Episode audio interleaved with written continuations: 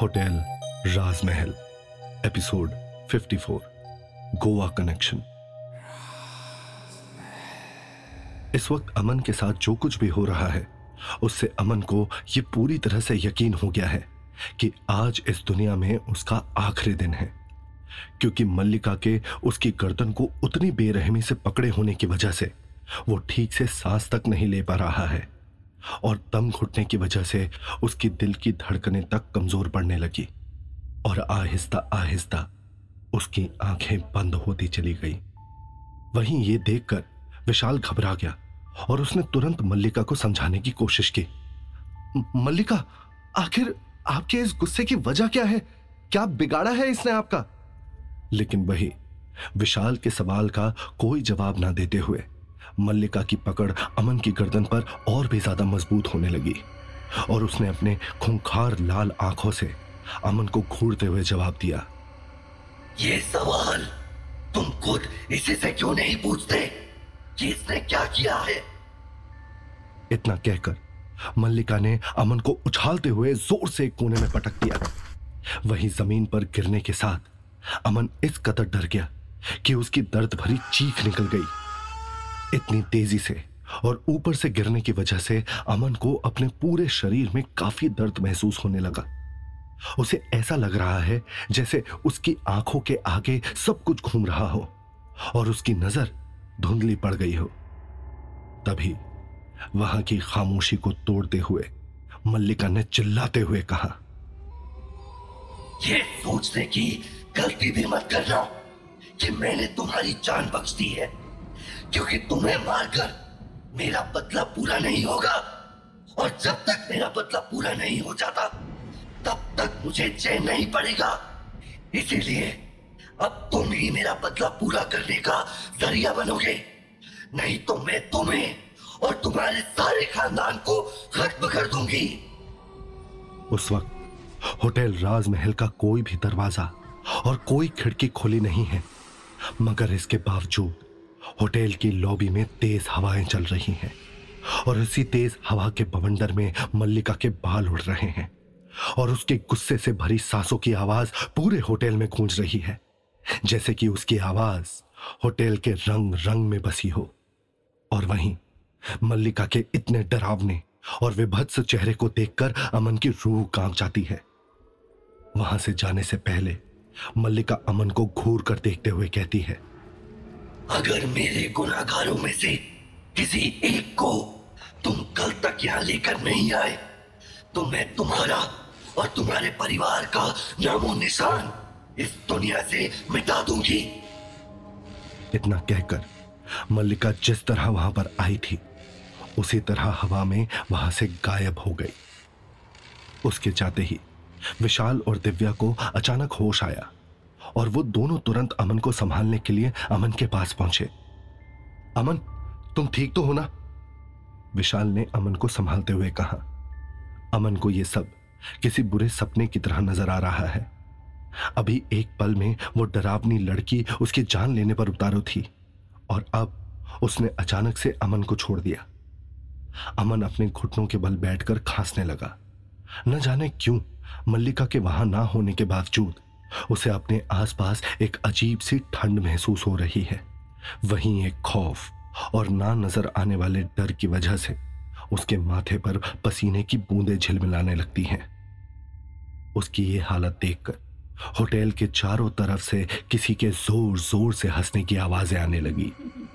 उन आवाजों को सुनकर विशाल, दिव्या, प्रिया और अमन चारों तरफ़ देखने लगे, मगर किसी को कुछ भी समझ नहीं आ रहा। कि आखिर ये हँसी किसकी है और कौन हंस रहा है? ऐसा लग रहा है जैसे उस होटल की दीवारें ज़ोर ज़ोर से अमन की इस हालत पर हंस रही हों। और कुछ देर के बाद वो आवाज़ें खुद ब खुद अमन की हालत पर हँसी उड़ाने के बाद बंद हो जाती हैं। अमन! अमन! तुम कुछ बोलते क्यों नहीं? विशाल ने ज़ोर से अमन के कंधों को झंझोड़ते हुए पूछा। मैं मैं हाँ मैं ज़िंदा हूँ। अमन खौफजदा होकर बड़बड़ाया। मगर वो अब भी कुछ सहमा हुआ नज़र आ रहा है। अमन अमन, तुम ठीक तो हो? विशाल और दिव्या दोनों ने पूछा।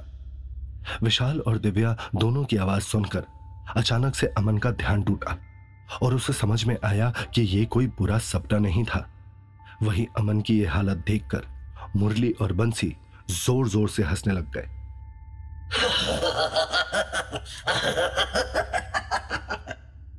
विशाल ने अमन की तरफ़ देखते हुए पूछा, आखिर ये सब क्या हो रहा है अमन तुमने मल्लिका के साथ ऐसा क्या किया है कि वो तुम्हारी जान लेने के लिए पीछे पड़ गई है?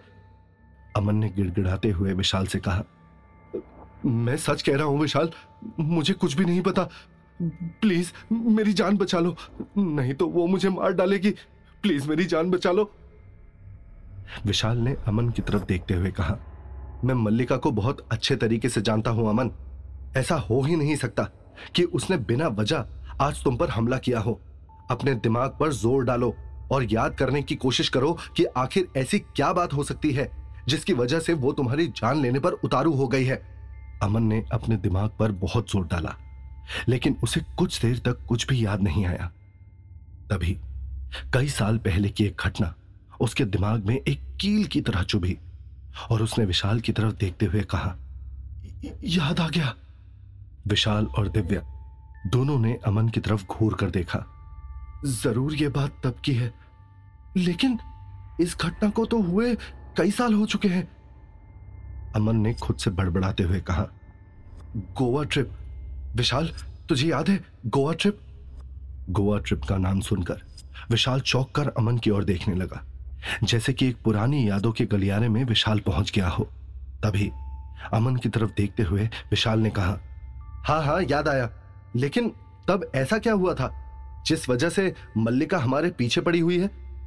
उसने मुझे ही क्यों इस होटल के रिसेप्शनिस्ट के जॉब के लिए चूज़ किया? और फिर तुम्हें देखते ही तुम पर हमला किया? हमारा ज़रूर मल्लिका से कोई ना कोई कनेक्शन है। अमन ने आगे याद करना चाहा। लेकिन उसे भी मल्लिका याद नहीं। ना उससे जुड़ी कोई याद ही उसे अब याद है। उसे सिर्फ़ याद है तो उनका गोवा ट्रिप पर जाना।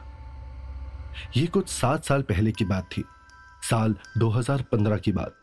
अमन, विशाल और उनके और चार दोस्त, सनी, संजीव, राहुल और मोंटी गोवा ट्रिप पर गए हुए थे। विशाल ने अमन की ओर देखते हुए कहा, तुझे कुछ याद नहीं तो मुझे कुछ कैसे याद रहेगा? क्या तू ये बात भूल गया? हम लोग जिस दिन वहाँ पहुँचे थे, उस रोज हम लोग नशे में चूर थे? जिस वजह से मुझे अगले एक दिन तक होश नहीं आ रहा था। विशाल के कहने पर अमन ने भी हाँ में हाँ मिलाया और कुछ सोचते हुए आगे कहा, इसका मतलब अब हमें अपने बाकी के दोस्तों से पूछना पड़ेगा कि उस रोज क्या हुआ था? और फिर अमन और विशाल एक एक करके अपने बाकी के सभी दोस्तों को कॉल करके पूछने लगे, जिसमें से दो लोगों का नंबर आउट ऑफ़ रीच आ रहा था। एक दोस्त जो इस वक्त दुबई में रहता था, उसके पास कॉल लगते ही अमन ने पूछा, हेलो, मोंटी भाई, कैसा है तू तो? मोंटी के बढ़िया हूँ के जवाब में अमन ने कहा हाँ मैं भी ठीक हूँ। वहीं आगे अमन ने मोंटी से पूछा, भाई, वो गोवा ट्रिप याद है तुम्हें? हम छह लोग घूमने के लिए गए हुए थे। मोंटी ने हँसते हुए जवाब दिया। अरे हाँ हाँ याद है ना? कितनी शराब पी थी यार। क्या नशा किया था कसम से। ज़िंदगी भर याद रहेगा वो नशा। और क्या गजब गजब लड़कियाँ थी वहाँ समंदर किनारे। टॉप क्लास अमन ने काम बनता हुआ सुनकर आगे पूछा पहले दिन वहाँ क्या हुआ था? कुछ याद है? मोंटी ने आगे जवाब दिया विशाल नशे में चूर थे। पहली बार ड्रग्स ली थी ना तुम लोगों ने। इसलिए होश में नहीं थे। विशाल तो पूरे एक दिन तक बावरा होकर घूम रहा था। तभी अमन ने आगे पूछा कुछ और खास चीज़ याद है जो उस रोज हुई हो? क्योंकि मुझे कुछ भी याद नहीं आ रहा। मोंटी ने आगे हँसते हुए पूछा वैसे तू ये बात इतने सालों बाद क्यों पूछ रहा है साले? तू सच में भूल गया? या सच में मुझसे उगलवा कर सुनने का नाटक कर रहा है। उस वक्त फ़ोन स्पीकर पर ही मौजूद था जिसकी वजह से विशाल भी मोंटी की सारी बातें सुन रहा था और उसके साथ दिव्या और प्रिया भी ये बातें सुन रही थीं। मोंटी ने जैसे अंगड़ाई लेते हुए कहा सबसे खास शाम थी वो यार और क्या सच में मज़ा मारने के बाद भूल गया तू भी। अमन ने चौंकते हुए पूछा क्या? क्या हुआ था उस शाम? और किस मज़े की बात कर रहे हो तुम? मोंटी ने आगे कहा। साले तुझे कुछ भी याद नहीं। क्या क्या नहीं हुआ था यार उस शाम? शराब शबाब सब कुछ। संजीव भाई की बदौलत हुआ था। सब भाई की प्लानिंग थी। मज़ा दिला दिया था अपने भाई ने। अभी मोंटी फ़ोन पर बात कर ही रहा होता है कि फ़ोन अचानक से कट जाता है। Hello? Hello? Hello? Aman phone पर चिल्लाता रह जाता है। लेकिन वहीं आगे मोंटी के पास फ़ोन कॉल दोबारा से नहीं लग पाता। आगे क्या हुआ था? यह हमें कैसे मालूम चलेगा? उनके बीच खड़ी दिव्या ने उनसे पूछा। तभी अमन ने कहा, आगे क्या हुआ था? इस बारे में तो अब सिर्फ़ और सिर्फ़ संजीव ही हमें बता सकता है। वही विशाल ने संजीव का नाम पूरा किया। संजीव संजीव कनौजिया। तभी अमन ने सवाल किया, लेकिन संजीव को यहाँ बुलाएँगे कैसे? तभी विशाल ने कहा, तुम बुलाओगे? और कौन बुलाएगा यहाँ होटल राजमहल में? क्योंकि मल्लिका ने तुम्हें ही ज़रिया चुना है इस बार, इसलिए संजीव को भी तुम्हें ही बुलाना होगा। अमन ने कहा, लेकिन मेरे कहने पर संजीव यहाँ कभी नहीं आएगा? इस पर तीनों लोग सोचने लगे, आखिर कैसे बुलाया जाए संजीव को यहाँ होटल राजमहल में? तभी अमन ने चौंकते हुए विशाल से कहा, एक काम करते हैं, तेरी और प्रिया की एंगेजमेंट करवा देते हैं। इसी बहाने संजीव को बुलाते हैं यहाँ। प्रिया का नाम सुनते ही दिव्या जल भुन गई और उसके चेहरे पर त्योरियाँ नज़र आने लगी। वहीं अमन के इस आइडिया पर विशाल लगभग चिल्लाते हुए कहता है नो no वे मैं और प्रिया? कभी नहीं। नेवर तुमने और प्रिया ने मेरे साथ जो किया है, उसके बाद तो हरगिज नहीं। इसका नाम तक मत लेना! प्रिया भी यह सुनकर हैरान होकर देखने लगी।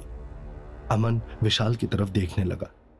तभी विशाल ने आगे कहा, तू क्यों नहीं कर लेता? मतलब एंगेजमेंट की बात क्यों नहीं कहता? प्रिया के साथ होने वाली है? यही कहकर संजीव को यहाँ बुला? इस बात पर अमन ने कहा, भाई, तू समझ नहीं रहा। मेरे कहने पर कोई भी नहीं आएगा यार। कोई भी आएगा तो सिर्फ़ तेरे लिए आएगा।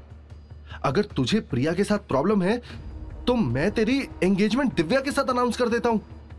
वहीं अपना नाम सुनते ही दिव्या चौक गई और घूर कर अमन को देखने लगी। वहीं दिव्या के नाम का प्रपोजल सुनकर विशाल ने सीधे दिव्या की तरफ़ देखा, जैसे कि वो दिव्या का रिएक्शन देख लेना चाहता हो। वहीं दिव्या ने घुड़कते हुए दोनों से कहा, मैं? शक्ल देखिए, आईने में इसने अपनी कभी एंगेजमेंट वो भी इससे? ना ना कभी नहीं। मेरी जूती भी इससे एंगेजमेंट नहीं करेगी तो मैं क्या? मैं तो कभी नहीं करने वाली। भाड़ में जाओ तुम दोनों। तभी अपना सजेशन देते हुए दिव्या ने कहा, विशाल, तुम्हें तो प्रिया पर बहुत प्यार आता है। एक काम क्यों नहीं करते? उसे से क्यों नहीं कर लेते? इस पर विशाल कहता है, ठीक है इफ़ यू इंसिस्ट मुझे कोई प्रॉब्लम नहीं है। यह सुनकर दिव्या अपनी नाक सिकुड़ने लगी। उसे गुस्सा आ रहा था विशाल की बात पर, लेकिन उसने सामने से कुछ भी ज़ाहिर होने नहीं दिया।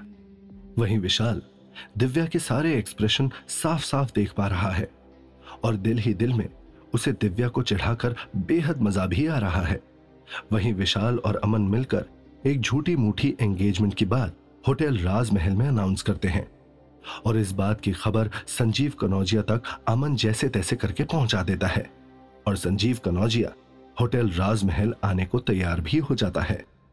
वहीं अगली रात 11 बजे के बाद होटल राजमहल में। होटल राजमहल का बड़ा सा दरवाज़ा खुलता है और दरवाज़ा खुलने के साथ ही उसमें से दो लोग अंदर दाखिल होते हैं। संजीव कनौजिया और उसके साथ एक औरत नज़र आती है।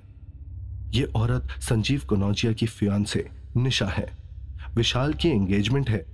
ये बात पिछले दिन अमन से सुनकर संजीव बेहद खुश हुआ था। इसलिए उस शाम जयपुर से अपनी गाड़ी में, अपने फियांसे के साथ पन ठन कर होटल राजमहल संजीव पहुँच गया है।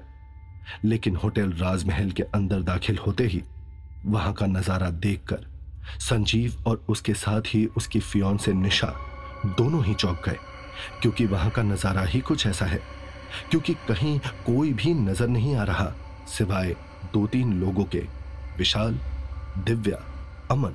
और प्रिया, वहाँ होटल की पूरी लॉबी में सन्नाटा पसरा हुआ है। यहाँ तक कि होटल का पूरा माहौल बिल्कुल सिंपल है।